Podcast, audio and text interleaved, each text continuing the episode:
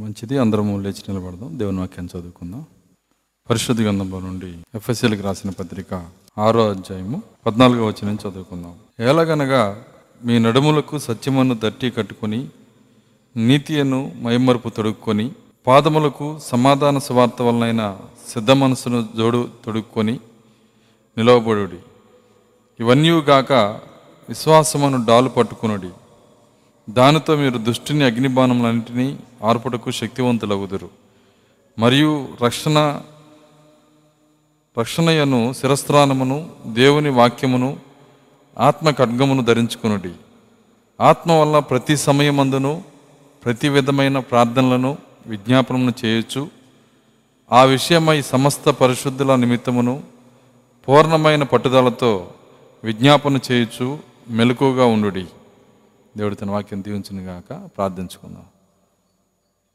స్తోత్రములు స్తోత్రములు స్తోత్రములు ప్రభు కృపగల తండ్రి మీ స్తోత్రాలు చెల్లిస్తున్నాం. తండ్రి యొక్క ఉపవాస కోడికలో ఈ రీతిగా నాయన తండ్రి నీ సన్నిధిలో గడపడానికి మీరు ఇచ్చిన సమయాన్ని బట్టి వందనాలు. ప్రభా మా జీవితాల్లో నేడని సమయం ఇచ్చి నీ సన్నిధి ప్రసన్నతనిచ్చి నీ సన్నిధిలో ప్రార్థించడానికి ఆధిక్యత ఇచ్చినందుకు వందనాలు చెల్లిస్తున్నాం. ప్రభు ఈ అవకాశం లేక ఆయన అనేక ఒత్తిడిల్లో సమస్యల్లో శోధనలో ఉన్న బిడ్డలను జ్ఞాపకం చేసుకునండి. సంఘంలో ప్రతి ఒక్కరూ ఇటువంటి కోడికలో పాల్గొని మిమ్మల్ని ప్రార్థించే శక్తి మీరు దయచేయండి. నీలో సంతోషించే భాగ్యాన్ని మీరు దయచేయండి. ప్రార్థనాత్మతో మీరు నింపండి ప్రభువ. నన్ను సిలుచాటును మరుగు చేయండి నేను బలహీన నన్ను బలపరచండి. మీరే మాట్లాడి మీ నామానికి మహిమ తెచ్చుకోమని యేసుక్రీస్తునాలో ప్రార్థించాడు కొంచున్నాము ఆమె కూర్చుందాం.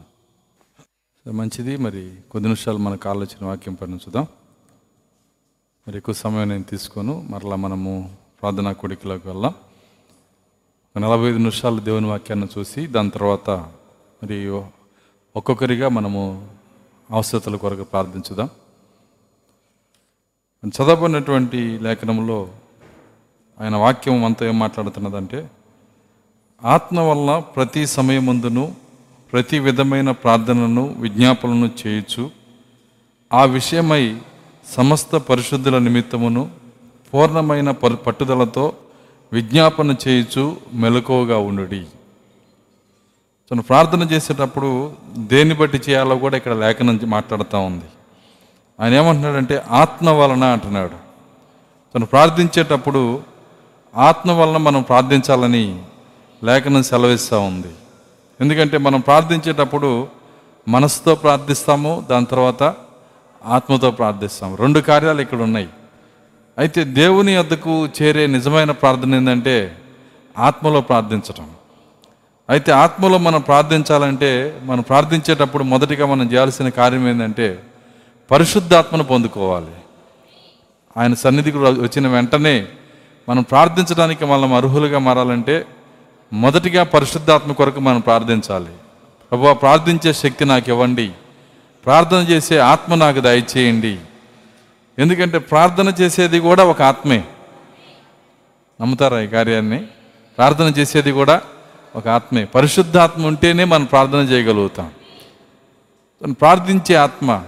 దాన్నే రోమిల్కి రాసిన పత్రికలో మరి ప్రభు మాట్లాడుతున్నాడు. రోమిల్కి రాసిన పత్రిక ఎనిమిదో అధ్యాయము. ఇరవై ఆరో వచ్చిన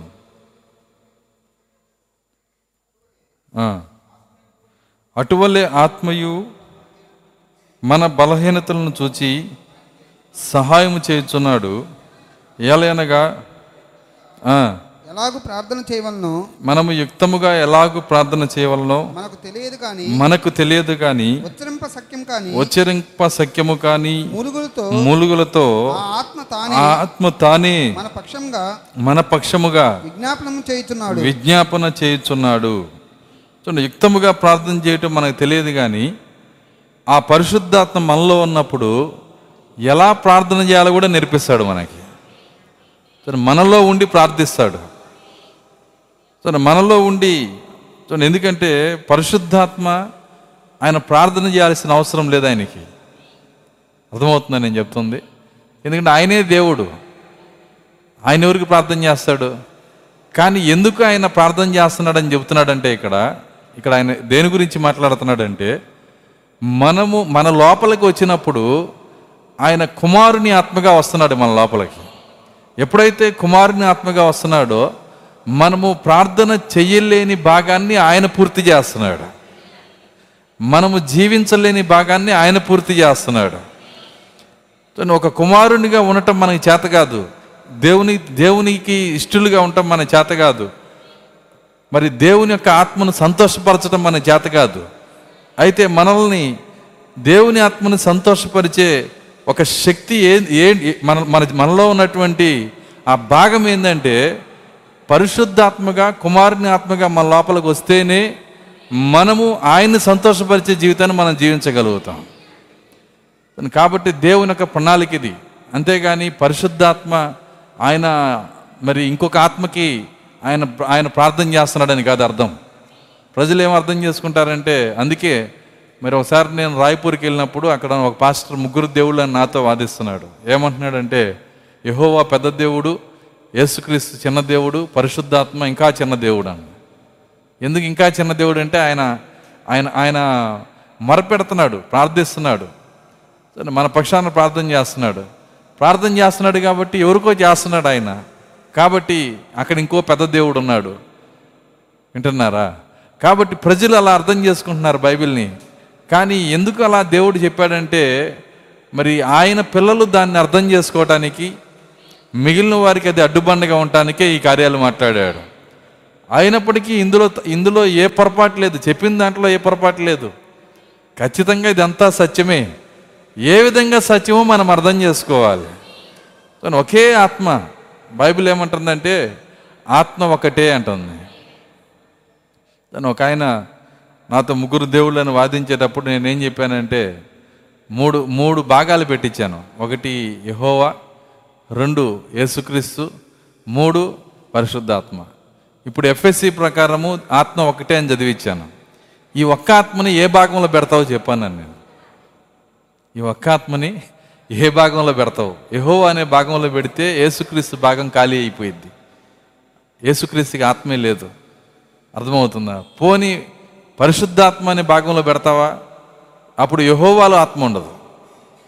చూడండి మూడు భాగాల్లో ఏదో ఒక చోటే నువ్వు పెట్టాలి ఉన్నది ఒకే ఆత్మ. కాబట్టి వాళ్ళు ఉన్నది ఉన్నట్టు అర్థం చేసుకుంటే దాన్ని వాళ్ళు దాన్ని అర్థం చేసుకోలేరు.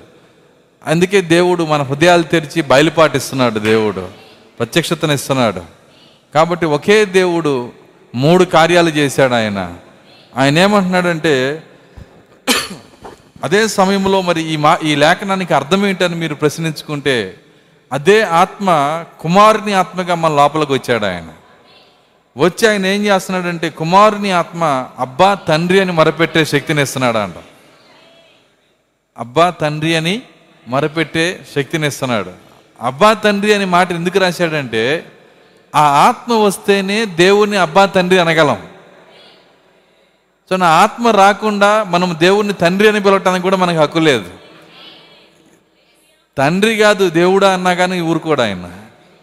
అర్థమవుతుందా? దేవా అన్నా ఊరుకోడు. ఎందుకంటే బైబిల్ ప్రకారము అన్యులు కుక్కలు. కుక్కలకి దేవుడు లేడు కుక్కలకి తండ్రి లేదు. అర్థమవుతుందా? కానీ అలాంటి జీవితంలో దేవుడు తన పరిశుద్ధాత్మను కుమ్మరించి ఆయన ఆత్మను మన లోపల పెట్టి ఒక ఆధిక్యతనిచ్చాడు దేవుడు మనకి. ఏంటి ఆధిక్యత? దేవుణ్ణి మనం అబ్బా తండ్రి అనగలుగుతున్నాం. ఎప్పుడన్నా దీన్ని ఆధిక్యత అనుకున్నారా? ఆధిక్యత అనుకుంటే అసలు ఈ చర్చి నిండిపోయి ఉండేది ఇప్పుడు. ప్రార్థించటం అనేది ఒక ఆధిక్యత. దేవుణ్ణి తండ్రి అని పిలవటం ఒక ఆధిక్యత. నువ్వు ఎప్పుడు ప్రార్థన చేస్తున్నా ఇచ్చిన ఆధిక్యతను బట్టి మొదటి కృతజ్ఞతాస్థుతులు చెల్లించాలా. దేవుడు నీకు ఇచ్చిన ఆధిక్యతను బట్టి కృతజ్ఞతాస్థుతులు చెల్లించాలి. అసలు మనకు ఆయన ఏమి ఇచ్చాడని తెలిస్తే అప్పుడు మనం కృతజ్ఞతాస్థుతులు చెల్లించగలుగుతాం. ఏంటి ఆయన మనకిచ్చిన కృప అంటే ఆయన మన ప్రార్థన ఆలకించటానికి ఆయన ఒప్పుకుంటున్నాడు. ఆయన మనల్ని తండ్రి అని పిలవటానికి ఒప్పుకుంటున్నాడు. సరే, ఆయన ఆయన మనకిచ్చిన ఆధిక్యతలు ఇవన్నీ ఒక విధంగా చెప్పాలంటే ఈ ఆధిక్యత ఎంత పెట్టినా దొరకదు. ఎంత డబ్బును చెల్లించినా దొరకదు. ప్రపంచంలో ఎంత పెద్ద కోటిస్తుడు అయినా ఉపయోగం లేదు. కానీ దేవుడు మనకిచ్చిన ఈ గొప్ప ఆధిక్యత దానిని బట్టి కృతజ్ఞతాస్థుతులు చెల్లించాలి. అలా నువ్వు కృతజ్ఞతాస్థుతులు చెల్లించి గనక నీ ప్రార్థనలోకి వెళ్తే నీ ప్రార్థన ముందు ఏదీ నిలబడదు. చూడండి దేవుడు ఎప్పుడు కూడా ప్రార్థనకు వచ్చేటప్పుడు నువ్వు ప్రార్థించడానికి ముందు ఆయన నీలో చూసే మనసు ఏంటంటే కృతజ్ఞత కలిగిన హృదయము. ఏందండి అది? కృతజ్ఞత కలిగిన హృదయం. కృతజ్ఞత కలిగిన హృదయము అదేం చేస్తుందంటే ఎల్లప్పుడూ కూడా వివేకంతో దేవుడు మనకి చేసిన కార్యాలను బట్టి దేవుణ్ణి శుతించే విధంగా చేస్తుంది. దేవునికి దేవుణ్ణి సంతోషపరిచేది కూడా కృతజ్ఞత కలిగిన హృదయమే. దేవుని సంతోషపరిచేది ఏంటి? కృతజ్ఞత కలిగిన హృదయమే. చూడండి దేవుడు ఎర్ర సముద్రం చీల్చి తీసుకొని వస్తే కృతజ్ఞత ఎక్కువైన వాళ్ళు ఏం చేశారు? నేను చెప్పానా? మొదటి మొదటి రెండో పేజీకి వచ్చేటప్పటికి కొండలు ఇసిరేసి చూడండి సమ్మ మాకు ఫుడ్ ఏది మాకు ఆహారం ఏది మాకు నీళ్ళేవి కృతజ్ఞత అంటే అర్థమైందంటే సనగదది ఇంతకు ముందు చేసిన కార్యములతోనే సంతోషం వెళ్ళిపోతుంటుంది దాన్ని బట్టి సంతోషంతో కృతజ్ఞతతో ఉన్నప్పుడు ఆ వ్యక్తికి దేవుడు ఏదైనా చేయగలిగిన దేవుడు ఆయన. కాబట్టి దేవునికి ఇష్టమైన ఇష్టమైన జీవితం మనం జీవించాలంటే మొదటిగా మనం కృతజ్ఞత కలిగిన హృదయం కావాలి. ప్రార్థించాలంటే కృతజ్ఞత కలిగిన హృదయం కావాలి. ఈ కృతజ్ఞత కలిగిన హృదయంతో ఎవరు ప్రార్థిస్తారో వాళ్ళ ప్రార్థన దేవుడు ఆలకిస్తాడు. కృతజ్ఞత అంటే ఎక్కడి నుంచి వస్తుంది పాస్టర్ గారు? కొంతమందికి డౌట్ వస్తుంది. ఏదన్నా దేవుడు గొప్ప మేలు చేస్తే కదా కృతజ్ఞత వచ్చేది రోజు ఎక్కడి నుంచి వచ్చేది కృతజ్ఞత? చాలా మందికి ఉన్న ఒక ఒక డౌట్ అది. అవును రోజు ఎక్కడి నుంచి వస్తుందంటే నువ్వు రోజు ఊపిరి తీసుకోవట్లేదా? అప్పుడు ఆ ఊపిరి తీసుకోవడానికి ఇచ్చిన శక్తి ఎవరు? ఆయనే కాబట్టి దాన్ని బట్టి నువ్వు కృతజ్ఞత చెల్లించు. ఎంతోమంది హాస్పిటల్లో అల్లాడుతున్నారు. ఈరోజు మనకి ఆరోగ్యంగా ఉండే కృపనిచ్చాడు ఆయన. కృతజ్ఞత లేదా దానికోసం? ఈ కృతజ్ఞత కలిగిన హృదయం వెతుక్కోవాలి ఆ కృతజ్ఞతని. వెతికి మరీ దేవుని స్థుతించాలి. అయితే వెతకాల్సిన అవసరం కూడా లేదు. రీజన్ కరెక్ట్గా మనకు కనపడతా ఉంది. అసలు మన చర్చికి సజీవులుగా వచ్చామంటేనే అది కృతజ్ఞత. మనం నోరు తెరిచి దేవుని శుతిస్తున్నామంటే అది కృతజ్ఞత. ప్రతి విషయంలో మనం దేవుని కృతజ్ఞత శుతులు చెల్లించాలి. కొంతమంది సనుక్కుంటూ ఉంటారు. ఒక భక్తుడు ఏమన్నాడంటే చాలామంది అలారం మోగంగాల్ని సనుక్కుంటారు. రాత్రి అలారం పెట్టేది వాళ్ళే. పొద్దున్నే అలారం మోగంగాల్నే సనుక్కుంటారంట. దానికి ఆ భక్తుడు ఏమన్నాడంటే అలారం మోగినప్పుడు సనుక్కోమాక అసలు ముందు ఆ అలారం వినటానికి నువ్వు బతికున్నావు. దాన్ని బట్టి దేవుని శుతించన్నాడంట అంట రాత్రే ప్రాణం పోతే పరిస్థితి ఏంటి? రాత్రి రాత్రి మరి సోదరి మరి మెర్సీ చెప్తుంది రాత్రి ఎనిమిదింటికి వచ్చి చీరలు కొందంట. పొద్దున్నే హార్ట్ అటాక్తో చచ్చిపోయినా. అక్కడ బోర్డు పెట్టారు అక్కడ ఫ్లెక్సీలు పెట్టారు. ఉదయమే లేదమ్మా. ఉదయం ఉదయం సూర్యోదయం చూడాల.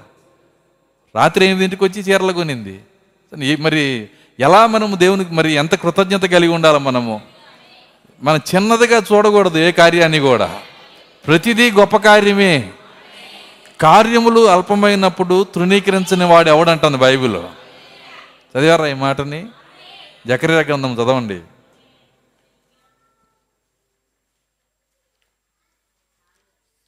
జకరియా గ్రంథము నాలుగా. నాలుగు పది చదవండి. కార్యములు అల్పములై ఉన్న కాలమును కార్యములు అల్పములై ఉన్న కాలమున తృణీకరించిన వాడెవడు? తృణీకరించిన వాడెవడు? లోకమంతటను చాలు చాలు. కార్యములు అల్పమైనప్పుడు కూడా తృణీకరించకూడదంట.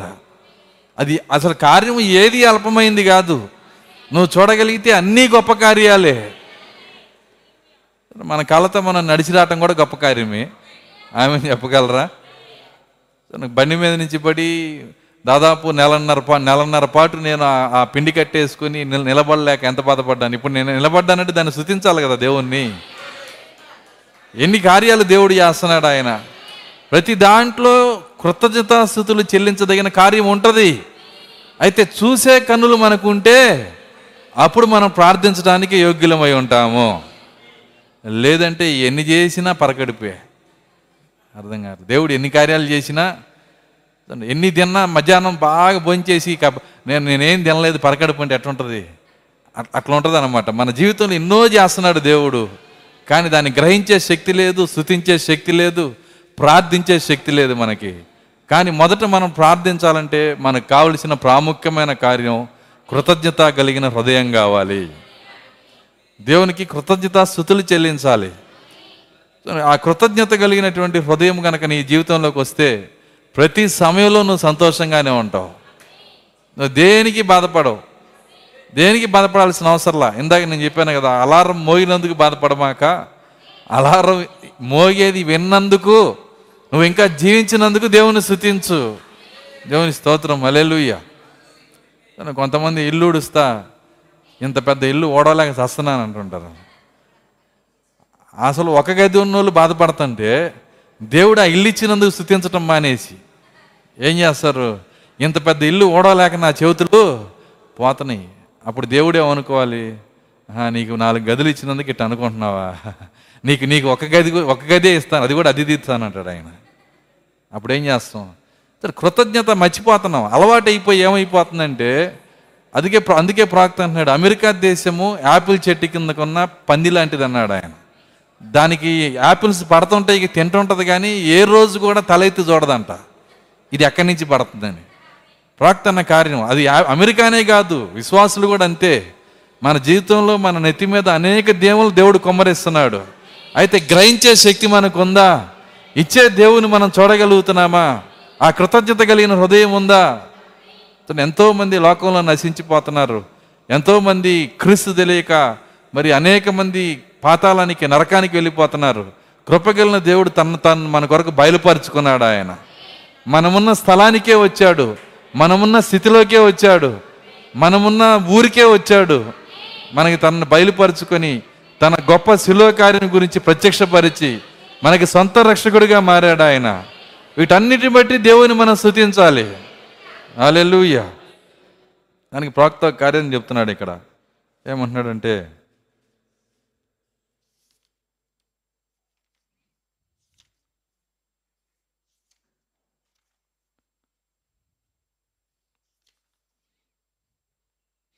కానీ మనము సంగమునికి వచ్చినప్పుడు లోక సంబంధమైన ప్రతి విషయాన్ని మరియు ప్రతి ఆలోచనను తప్పక పక్కన పెట్టి క్రీస్తు యొక్క సహవాసంలోనికి మరియు ఆరాధనలోనికి ప్రవేశించి మన హృదయముల్లో ధ్యానించి ఆరాధించి పాటలు పాడి ఆయనను గనపరిచి ఆయన మంచితనమును గూర్చి మరియు ఆయన మనకు ఏమై ఉన్నాడో ఆలోచించి ఆత్మలో ఆరాధించి ఆత్మ సంబంధమైన పాటలు పాడి మన హృదయంలో మధురానుభూతిని కలగజేయ పాటలతో ఉంచుకోవాలి. సో ఆయన దగ్గరికి వచ్చినప్పుడు ఉండాల్సిన గుణలక్షణాలు. ఇవన్నీ మనకు నేర్పించి పెట్టాడు ప్రాక్త. తను ఎలా ఉండాలో చెబుతున్నాడు. లోక సంబంధమైన ప్రతి విషయాన్ని పక్కకు నెట్టేయాలంట. మన చర్చికి వస్తున్నప్పుడే మన లోక సంబంధమైన ఆలోచనలన్నీ పక్కకు నెట్టేయాలి. ప్రతి ఆలోచనను తప్పక పక్కన పెట్టి ప్రతి ఆలోచన ఏం చేయాలంటే పక్కన పెట్టేసేయాలి. ఏదైనా ఒత్తిడి ఉంది తర్వాత నేను చర్చి నుంచి బయటకు వచ్చినా చూసుకుంటా నేను వదిలేసి. ఎందుకంటే నేను నేను నా రక్షకుని సన్నిధిలో ఉన్నాను. నేను ప్రేమించేవాని సన్నిధిలో ఉన్నాను. సో నా సృష్టికర్త సన్నిధిలో ఉన్నాను. ఈ సన్నిధి నాకు అన్నిటికన్నా ప్రాముఖ్యమైంది. నా ఒత్తిడి కన్నా నా శ్రమ కన్నా నా శోధన కన్నా నా అవసరత కన్నా అన్నిటికన్నా ఇది నాకు ప్రాముఖ్యమైంది. దేవుని స్తోత్రం. అలెలుయ్య కాబట్టి అలాంటి స్వభావము అలాంటి ఆలోచనతో మనము ఆయన్ని సమీపించాలి. దేవుని సమీపించే విధానము ప్రవక్త చక్కగా నేర్పించాడు. ఆయన సన్నిధికి వచ్చినప్పుడు ప్రతి ఆలోచన పక్కన పెట్టాలి. కృతజ్ఞత కలిగిన హృదయం మాత్రమే ఉండాలి మన లోపల. ఎందుకంటే మన కాలం మీద మనం వస్తున్నాము. అది కృతజ్ఞత. ఇంతకుముందు చెప్పాను నేను ఒక ఒక చర్చికి వెళ్ళేటువంటి ఒక పిల్లవాడు ప్రార్థన చేశాడంట. ఏం చేశాడంటే ప్రభువా నాకు బూట్లు లేవు బూట్లు కావాలని ప్రార్థన చేశాడంట. ప్రార్థన చేస్తే మూడు నెలలు చేసినా ప్రార్థన ఇవ్వాల ఆయన ఆ బూట్లు ఇవ్వాల. ఆయన ఏం చేశాడంటే చిన్నగా కరెంట్ వచ్చిందా? ఓకే ఫ్యాన్లు వేసేయండి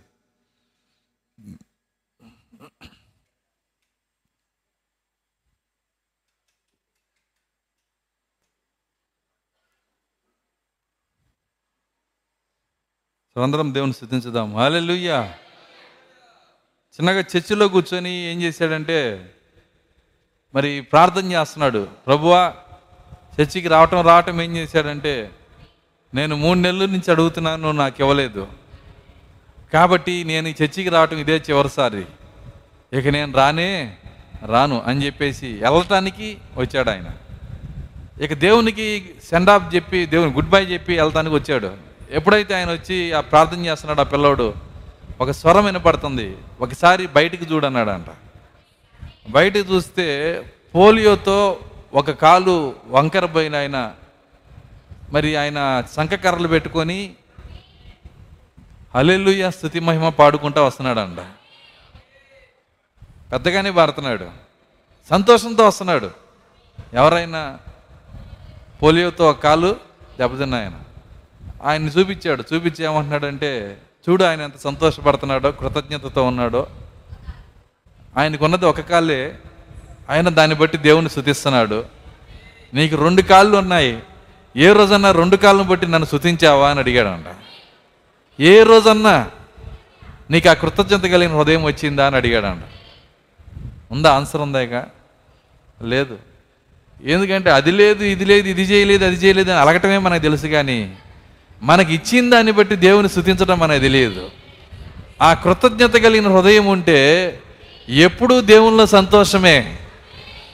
మీరు గమనిస్తే దేవునిలో సంతోషపడే ఒక వ్యక్తి మీరు అతన్ని గమనిస్తే అతను ఎలా ఉంటాడంటే కృతజ్ఞత కలిగిన హృదయం అయి ఉంటాడు. అప్పుడే దేవుని స్థుతించగలుగుతాడు అప్పుడే ఆరాధించగలుగుతాడు. దేవుని స్తోత్రం అలెలుయ్య వారే దేవునికి ఇష్టలుగా ఉండగలుగుతారు.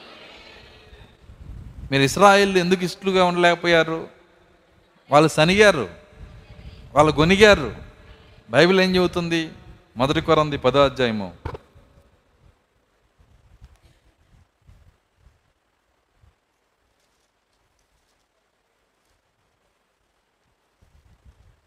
కొరందెలకు రాసిన పత్రిక పదో అధ్యాయము.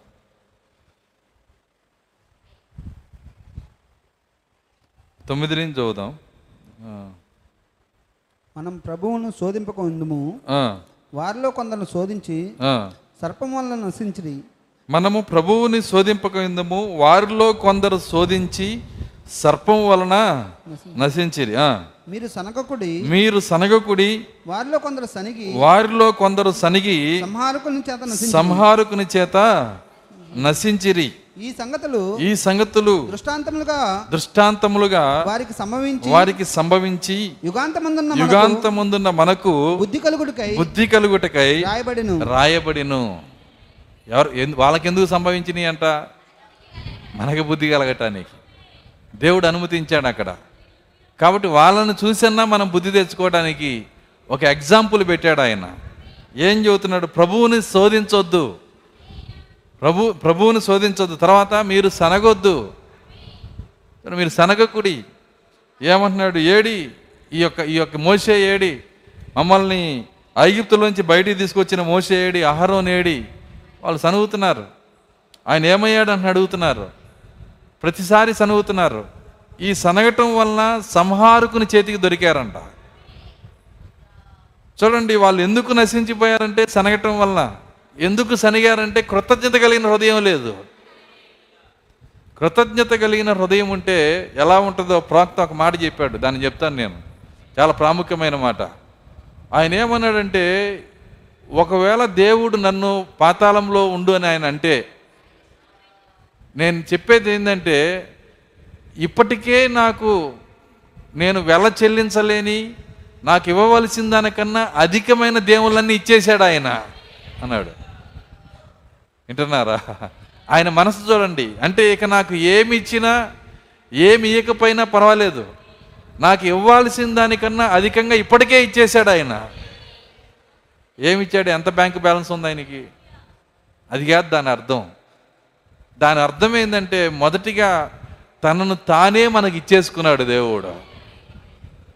వింటున్నారా? నువ్వు నిజంగా కృతజ్ఞత కలిగిన హృదయం అయితే నువ్వు కృతజ్ఞత చెల్లించాల్సింది దేనికోసం అంటే దేవుడు ఆ సింహాసనం మీద నుంచి పైకి లేచి మహిమను వీడి మన కోసం వచ్చి తన కోసము మన కోసము తనను తానే సమర్పించుకున్నాడు ఆయన.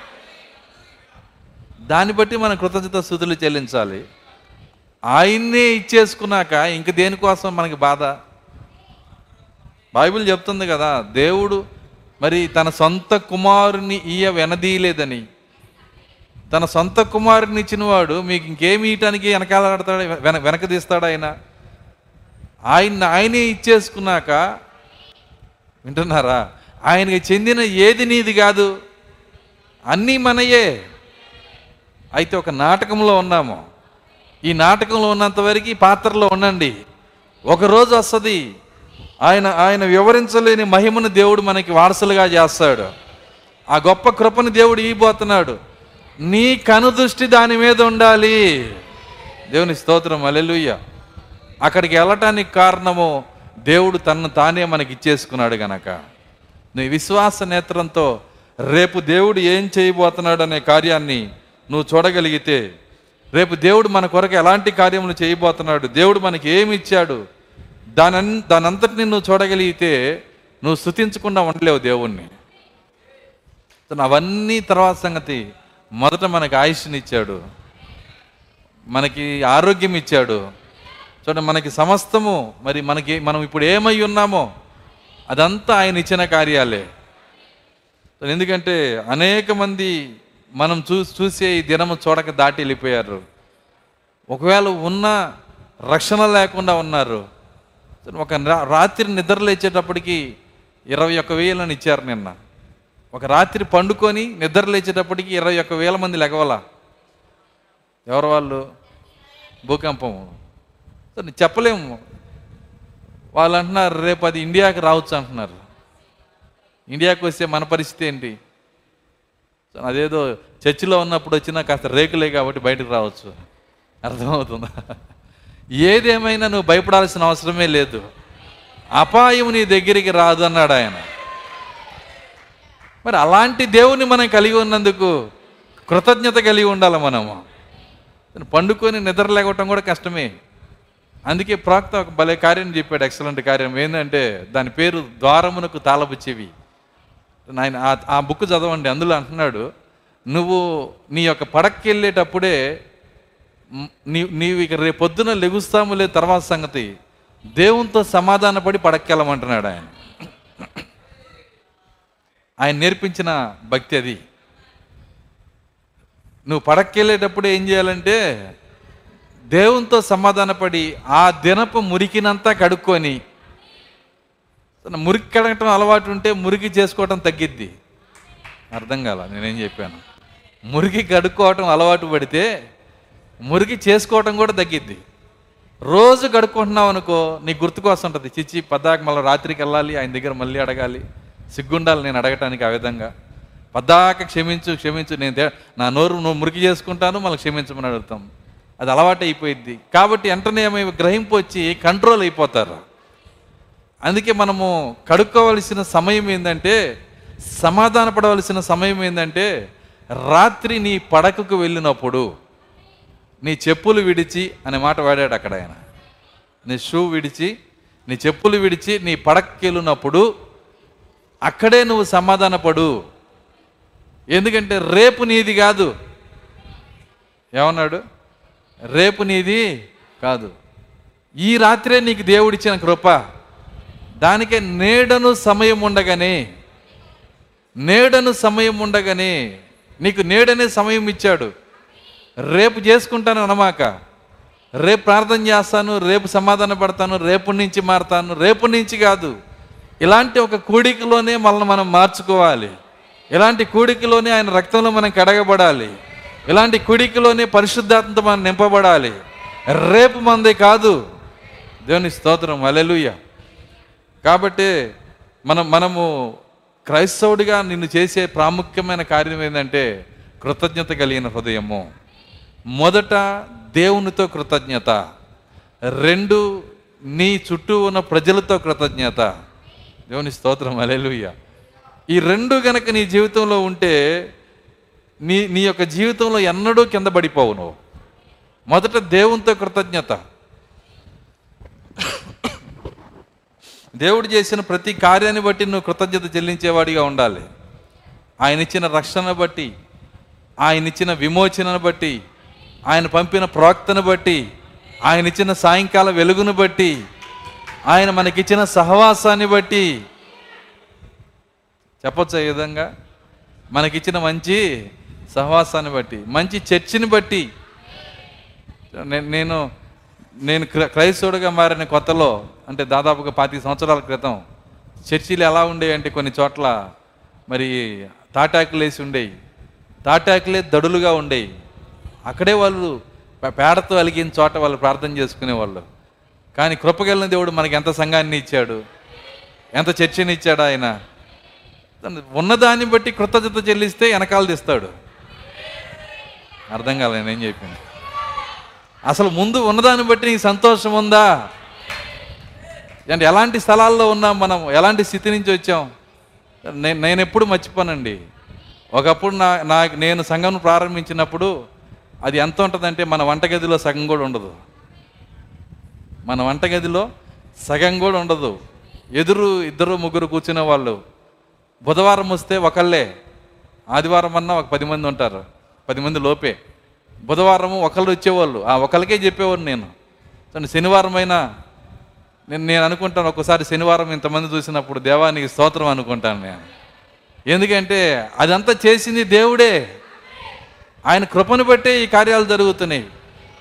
అక్కడి నుంచి ఎప్పుడు ఇక్కడికి రాకూడదు. ఎంతమందికి అర్థమవుతుంది నేను చెప్తుంది? నీ పాత స్థితిని ఎప్పుడు మర్చిపోకూడదు. ఎందుకు మర్చిపోకూడదు అంటే దాన్ని బట్టి కృతజ్ఞత స్థుతులు చెల్లించాలా దేవునికి నువ్వు?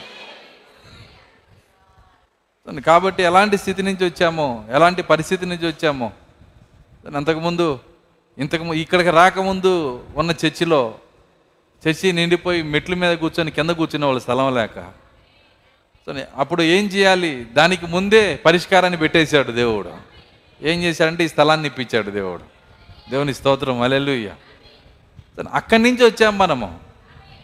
కాబట్టి గౌ ఆ యొక్క దావీదు కూడా తన గొర్రెలు కాసుకునే స్థితి ఎప్పుడు మర్చిపోడు. తాను ఎక్కడి నుంచి వచ్చాడో చూడండి తాను ఎక్కడ గొర్రెలు కాసుకునేవాడో ఆ గొర్రెలు కాసుకుంటూ అడవిలో ఆ ఎండలో ఎడారిలో నీళ్ళు లేక ఎంత బాధపడేవాడో ఇప్పుడు ఎలాంటి కోటలో ఉన్నాడో ఎలాంటి స్థితిలో ఉన్నాడో ఎలాంటి ఉన్నత స్థితిలోకి వచ్చాడో చక్రవర్తిగా ఎలా మారాడో అదంతా దావిది మర్చిపోయేవాడు కాదు. అందుకే గొర్రెలు కాసుకునేవాడిని తీసుకెళ్ళి ఆ స్థితిలో పెట్టాడు దేవుడు.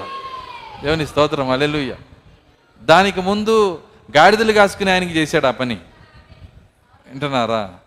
కానీ గాడిదలు కాసుకునే ఆయన గాడిదలను కాసి కాసి అదే లక్షణం వచ్చింది ఆయనకి. బ- ప్రవక్త ఏమన్నాడంటే ఒక గాడిద కంచర గాడిద తన జీవితాంతం నీ కాలు తన కాలుతో నిన్ను తన్నాలనే చూస్తుందంట. అంటే ఏంటి? దాని కృతజ్ఞత ఉండదు. అది ఎంతసేపు తన్నటమే. అదే లక్షణము ఆ సౌలుకు కూడా వచ్చి కృతజ్ఞత మర్చిపోయాడు. ఏ దేవుడు తనను గాడిదలు కాసుకునే స్థితి నుంచి రాజుని చేశాడో ఆ దేవుడు చెప్పిన మాటకి విలువ ఇవ్వటం మానేశాడు. ఆయన మాటకి విలువ ఇవ్వకపోతే ఆయనకి విలువ ఇవ్వట్లేదని అర్థము. ఆయన వాక్యానికి నువ్వు విలువ ఇవ్వకపోతే ఆయనకు నువ్వు విలువ ఇవ్వట్లేదని అర్థము కాబట్టే ఆ యొక్క దావీదు అలాంటి కృతజ్ఞత కలిగిన హృదయం కలిగి ఉన్నాడు కాబట్టే ఆ గొప్ప స్థితిలో దావీదిని పెట్టాడు. ఏ రోజన్నా నువ్వు దీవించబడి ఉన్నత స్థితిలో ఉండాలని నీకు ఆశ ఉంటే దేవునికి ఇష్టడిగా ఉండాలని నీకు ఆశ ఉంటే నువ్వు దేవుని దగ్గర అడగాలి కృతజ్ఞత కలిగిన హృదయం ఏంటి ప్రభువా దేవుని స్తోత్రం. అలెలుయ్య అలాంటి హృదయం ఉంటేనే నువ్వు ప్రార్థన చేయటానికి కూడా అర్హుడివి. మోకరిల్లి ఏమడుగుతావు దేవుణ్ణి? నువ్వు అడగటానికి ముందు ఏం చేయాలి? ఫిలిపిలికి రాసిన పత్రిక.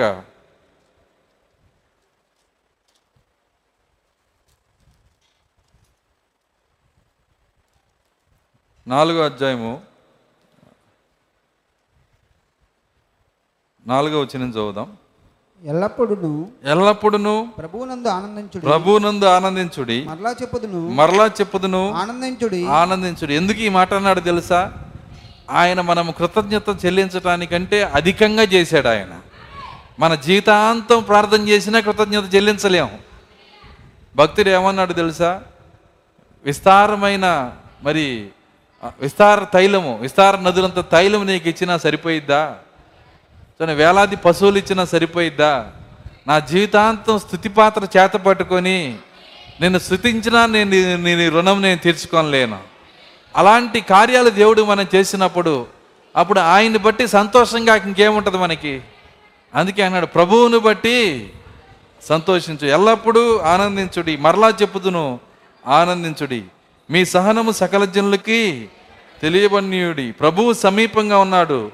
దేన్ని గురించి చింతపడుకుడి. కానీ ప్రతి విషయములోనూ ప్రార్థన విజ్ఞాపముల చేత. ఇప్పుడు రండి. దేని దేని చేత అంట నువ్వు ప్రార్థన కూర్చున్నప్పుడు ఇది ఉండాలి నీ లోపల. ఏముండాలంట? కృతజ్ఞతాపూర్వకంగా. ఎప్పుడైతే నీకు దేవుడు చేసిన కార్యాలను బట్టి కృతజ్ఞతాపూర్వకంగా నువ్వు ప్రార్థన చేస్తావో మీ విన్నపములు దేవునికి తెలియచేయుడి.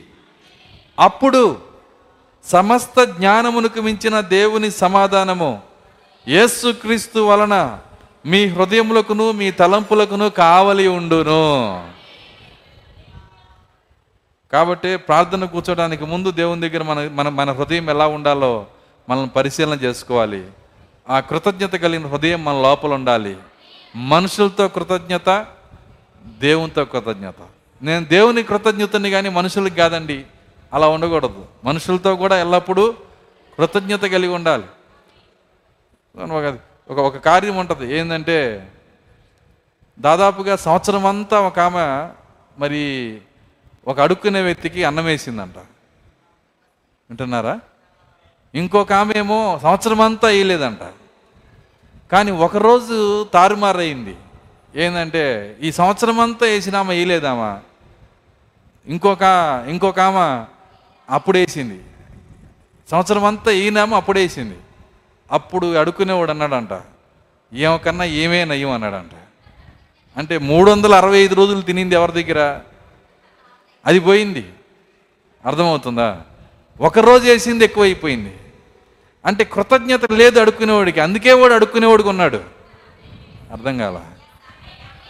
వాళ్ళ మీదే ఆ సామెత వచ్చింది. నీ కృతజ్ఞత కలిగి ఉంటే నువ్వు చెయ్యి చాపేవాడిగానే ఉంటావు. దేవుని స్తోత్రం అలెలుయ్యా చెయ్యి చాపటం అంటే ఎట్లా కాదు? ఇలా అర్థమవుతుందా? అంటే నువ్వు ఇచ్చేవాడిగానే ఉంటావు. నిన్ను తలగా చేస్తాడు దేవుడు. కాబట్టి మనుషులు కొన్ని సందర్భాల్లో కొన్ని మరి వాళ్ళు మన జీవితంలో ఏం చేశారో దాన్ని బట్టి కూడా మనం కృతజ్ఞత కలిగి ఉండాలి. అలా కృతజ్ఞత కలిగి ఉంటే దాని తర్వాత కొన్ని సందర్భాల్లో విఫలమవుతారు వాళ్ళు. అయినప్పటికీ పాత కృతజ్ఞత కొట్టేయకూడదు. వింటున్నారా? ఆ స్వభావమే దేవుని దగ్గర కూడా నేను ఇష్టుడిగా చేస్తుంది. ఇష్టరాలుగా చేస్తుంది. ఎందుకంటే దేవుడు కూడా పదిసార్లు చేస్తాడు పదకొండోసారి చేయడు ఒక్కోసారి. అప్పుడేం చేయాలి? ఆయన పదకొండోసారి చేయకపోయినా సరే ఆయన ఇంకా నాకు దేవుడే. ఆయన ఇచ్చిన దేవుడే ఈ అగ్నిగుండం నుంచి తప్పించిన దేవుడే తప్పించకపోయినా దేవుడే. అది కృతజ్ఞత కలిగిన హృదయం అంటే ఆయన మమ్మల్ని తప్పిస్తే నాకు దేవుడు ఆయన పట్టించుకోకపోతే ఏం దేవుడు ఇలా కాదు ఉండాల్సింది. ఆయన నేర్పించింది అదే ఎబ్ అక్కడ ఎబ్రి పిల్లల దగ్గర. కాబట్టి మనం ప్రార్థించడానికి ముందు మనం స్థుతించే కార్యాలు చాలా ఉన్నాయి. కృతజ్ఞత తెలియజేయాల్సిన కార్యాలు చాలా ఉన్నాయి. దేవుడు మనకిచ్చిన స్థితి దేవుడు మనకిచ్చిన స్థానము దేవుని యొక్క ఎన్నిక దేవుని పిలుపు దేవుని వెలుగు దేవుని ప్రవక్త దేవుని దేవుడు మనకిచ్చిన సహవాసము.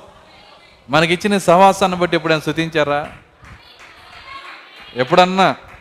ప్రభు ఇట్లాంటి చర్చి మాకు ఇచ్చినందుకు ఇట్లాంటి ప్రజలను ఇచ్చినందుకు ఎప్పుడన్నా మీరు కనుక దేవుని స్థుతించకపోతే ఇప్పుడన్నా స్థుతించండి దాన్ని బట్టి దేవుడు నిన్ను దీవిస్తాడు.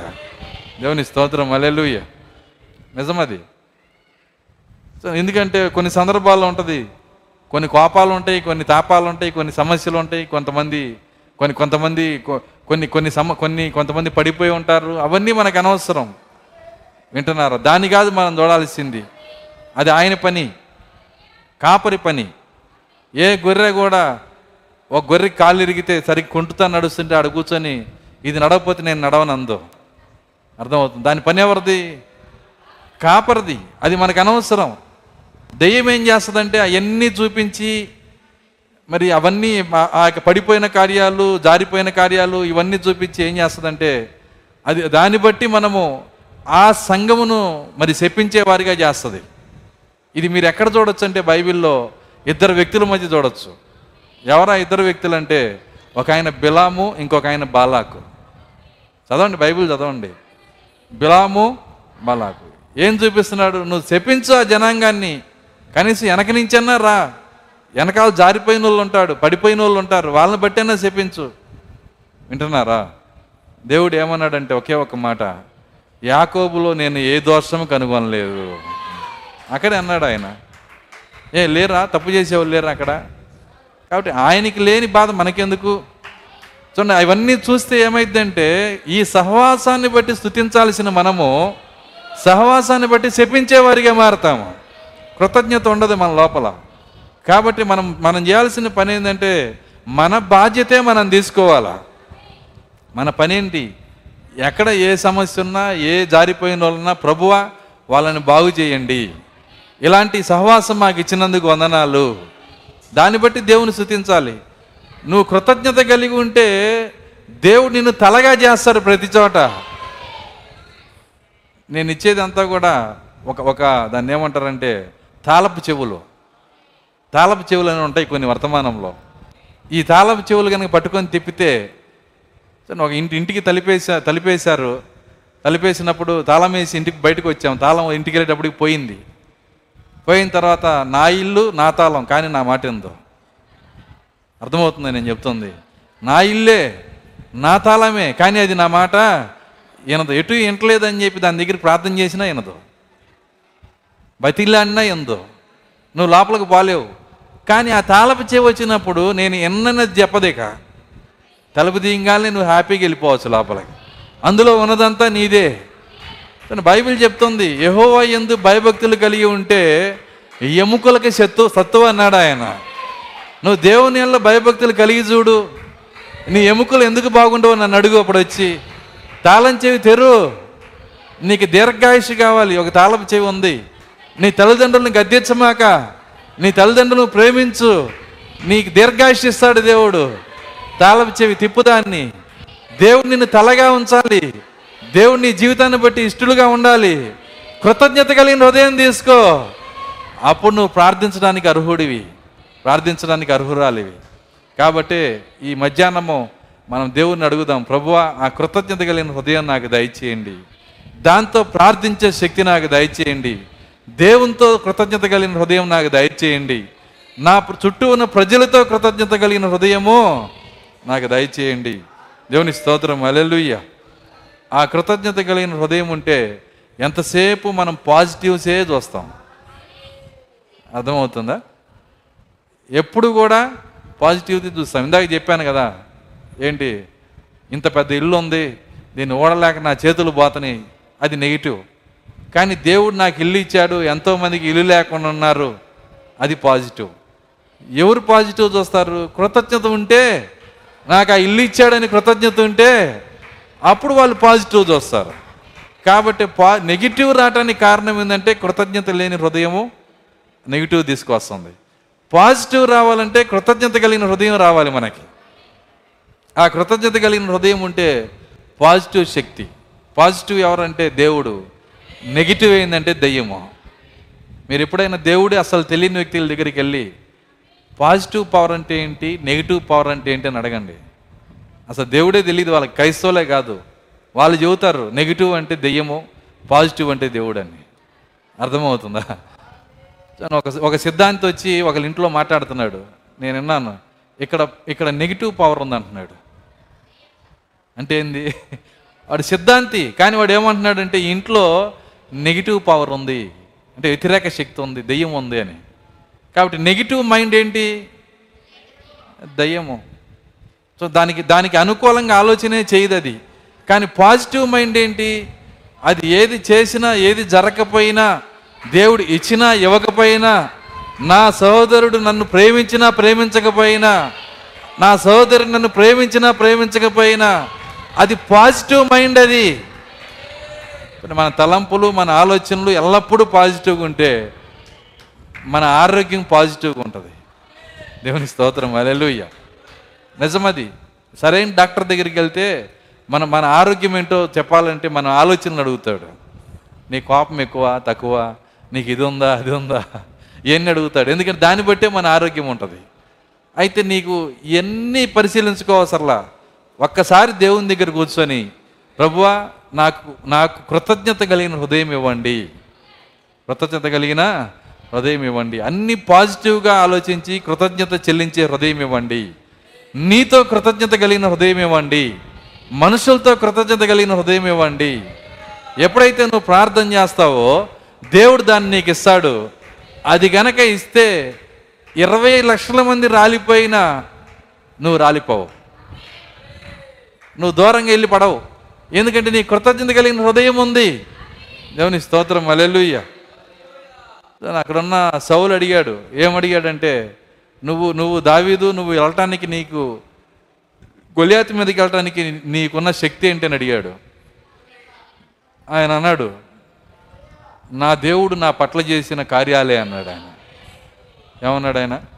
నా దేవుడు నా పట్ల చేసిన ఏం చేశాడు? అన్నాడు. ఇదిగో మొద మొదట అక్కడ ఉన్నటువంటి ఎలుగుబంటి వచ్చింది. ఆ ఎలుగుబంటి నా నా గొర్రె పిల్లల దగ్గరికి వచ్చినప్పుడు దాన్ని నేను కొట్టి చంపేశాను. దా తర్వాత సింహం వచ్చింది. ఆ సింహం వచ్చినప్పుడు దానిని నేను కొట్టి గడ్డం పట్టుకు కొట్టి చంపేశాను. ఆయన చేసిన కార్యాలకి నేను కృతజ్ఞత కలిగి ఉన్నాను. అది నేను కాదు చేసింది. నా శక్తి కాదు అది. ఆయన కృప వల్లనే ఇవన్నీ చేశాడు. ఆ కృతజ్ఞత కలిగిన హృదయమే గొలియాతిని కొట్టడానికి కూడా శక్తినిచ్చింది. సో నిజమది. నీకు ఎప్పుడన్నా ఏదన్నా ఒక నీ జీవితంలో ఎప్పుడన్నా దేవుడు ఒక్క అద్భుతం అన్న చేసి నేను స్వస్థపరిచాడని అనుకుంటే ఎంతమంది ఉన్నారు? ఒక అద్భుతం చేసి నేను మిమ్మల్ని స్వస్థపరిచిన వాళ్ళు. ఉన్నారా? నేను నా చేయి కూడా ఎత్తుతున్నా. నీకు ఎప్పుడన్నా మళ్ళీ ఇంకో స్వస్థత కావాల్సి వచ్చినప్పుడు దాని గురించి ఒక అరగంట స్థుతించు ఇంతకు ముందు చేసిన దాని గురించి ఒక అరగంట కృతజ్ఞత దేవుని తెలియజేయి. ఇప్పుడు వచ్చిన దెయ్యం ఎగిరిపోయింది నీ దగ్గర నుంచి. ఇప్పుడు వచ్చిన రోగం ఎగిరిపోయిద్ది. ఇది తాళపు చెవండి. మర్చిపోకూడదు. నీ జీవితంలో ఏది చేసిన అందుకే భక్తుడు మాట అంటాడు నా ప్రాణమా? యహోవా చేసిన కార్యములలో దేనిని మర్చిపోమాక? నా అంతరంగం ఉన్న సమస్తమా? ఆయన ప్రాణం మర్చిపోయిద్దేమో ప్రాణంతో మాట్లాడుతున్నాడు. ఎందుకంటే ప్రాణానికి చాలా బిజీ. అర్థమవుతుందా? చాలా కార్యాలకి అది మరి ఆలోచిస్తూ ఉంటుంది. దాంతో చెబుతున్నాడు నీ కార్యాల తర్వాత సంగతి గుర్తుపెట్టుకో దీన్ని. మా దేవుడు చేసిన కార్యాల్లో ఏది మర్చిపోమాక. ఎందుకంటే అది ఆయుధము. దేవుని స్తోత్రం. అలెలుయ్య కాబట్టి మనం ప్రార్థించడానికి ముందు అలాంటి హృదయంతో మనం కూర్చుంటే మనం కృతజ్ఞతాస్థుతులు చెల్లించడానికే గంట పట్టిద్ది. పర్వాలా? స్థుతించు ఎందుకంటే ఆయన చెర నుండి స్థుతికి మార్చే దేవుడు. ఆయన చెర నుండి స్థుతికి మార్చే దేవుడు. నువ్వు స్థుతించు. దాని తర్వాత ఒక్క ముఖ్య అడుగు దేవుణ్ణి. జరగకపోతే వచ్చిన అడుగు. గంటసేపు దేవుణ్ణి అడిగి ఒక్క నిమిషం స్థుతిస్తే ఉపయోగం లేదు. కాబట్టి నువ్వు ఖచ్చితంగా కేవలం స్థుతించడం అంటే స్థుతి స్తోత్రం స్తోత్రం స్తోత్రం అని చూడండి అది సోది మోగినట్టు మోగటం కాదు. అర్థమవుతుందా? సోది కొట్టేటప్పుడు అంటారు కదా టింగ్ అది కాదు దాని అర్థము. నీకు కృతజ్ఞత గలన హృదయం రావాలా? అసలు నువ్వు ఎక్కడున్నావు? ఏ స్థితిలో ఉన్నావు? ఇంకా నువ్వు కరోనా నుంచి బతికున్నావు అంటే దేవుడిచ్చిన కృప? ఎలాంటి రోగాల నుంచి దేవుడు నిన్ను కాపాడాడు? ఎలాంటి స్థితుల నుంచి నిన్ను కాపాడాడు? అది స్థుతించడం అంటే. ఎంతమంది మతశాఖ అంధకారంలో నశించిపోతున్నారు. ఈరోజు ఎత్తబడే స్థలంలో దేవుడు నిన్ను పెట్టాడు కదా. చూడండి ఎలాంటి సహవాసం ఇచ్చాడు మనకి. విమోచించబడిన ప్రజలతో మనకు సహవాసం ఇచ్చాడు కదా. తను ఎలాంటి స్థలం ఇచ్చాడు? వీటన్నిటిని బట్టి స్థుతించడం ప్రతిరోజు స్థుతించాలి. ఒకరోజు కాదు ప్రతిరోజు. నువ్వు స్థుతించే కొంది నీకు శక్తి వస్తుంది. నీకు బలం వస్తుంది. నీకు విడుదల దొరికిద్ది. ప్రతి కార్యము దేవుడు నీ పట్ల చేయగలిగిన దేవుడు ఆయన. దేవుని స్తోత్రం. అలెలుయ్య ప్రార్థించుకుందాం. అందరు కళ్ళు మూసుకున్నట్లయితే ప్రార్థన చేసుకుందాం. స్తోత్రములు స్తోత్రములు స్తోత్రములు ప్రభువా. కృపగల తండ్రి మీ స్తోత్రాలు చెల్లిస్తున్నాం. అవును ప్రభువ విన్న వాక్యం మా హృదయం పైన రాయండి. నాయన ప్రతి విషయమును కృతజ్ఞతాపూర్వకంగా నాయన స్థుతిస్తూ నీ వద్దకు తీసుకొని రావాలని చెప్పిన దేవుడు. అది అవసరత అయినా అందులో కృతజ్ఞత ముందుండాలి ప్రభువ. ఓ అది శోధన అయినా అది ఇబ్బంది అయినా అది అనారోగ్యమైనా అది ఏదైనా దానికి ముందుగా కృతజ్ఞత కలిగిన హృదయంతో మిమ్మల్ని సమీపించే శక్తి మాకు దయచేయండి. ప్రార్థన చేయటానికి అర్హత కలిగిన హృదయము అది కృతజ్ఞత హృదయ కృతజ్ఞత కలిగిన హృదయం అని మాతో మాట్లాడిన దేవానికి స్తోత్రాలు చెల్లిస్తున్నాం. ప్రతి మాట మా వెనుకల్లో దీవించండి. దాని ప్రకారం జీవించే శక్తి మాకు దయచేయండి. నెగిటివ్ ఆలోచనలు మా నుంచి తీసివేయండి. నెగిటివ్ శక్తిని గద్దించండి. ఓ పాజిటివ్ ఆలోచనలు మాలో ఉంచండి ప్రభువా. దేవా కనికరించమని ప్రార్థిస్తున్నాం. ప్రతి ఒక్కరి పట్ల నాయన కృతజ్ఞత కలిగిన వారిగా మమ్మల్ని ఉంచండి. ప్రతి విషయంలో కృతజ్ఞత కలిగిన జీవితము దయచేయండి. ఏ మేలును జీవితాంతం మర్చిపోకుండా ఓ కృతజ్ఞత తెలిపేవారిగా ఉంచండి. అది మనుషులకైనా అది ప్రజలకైనా అది దేవునికైనా. స్తోత్రాలు చెల్లిస్తున్నా. కృతజ్ఞత కలిగిన హృదయమును దయచేయండి ప్రభువ. విన్న వాక్యం హృదయం పైన రాయండి. ఎందుకంటే మేము నీకు ఇష్టలుగా జీవించాలని కోరుచున్నాము. మీరు ఇస్తున్న ఈ తాళపు చెవులను బట్టి వందనాలు.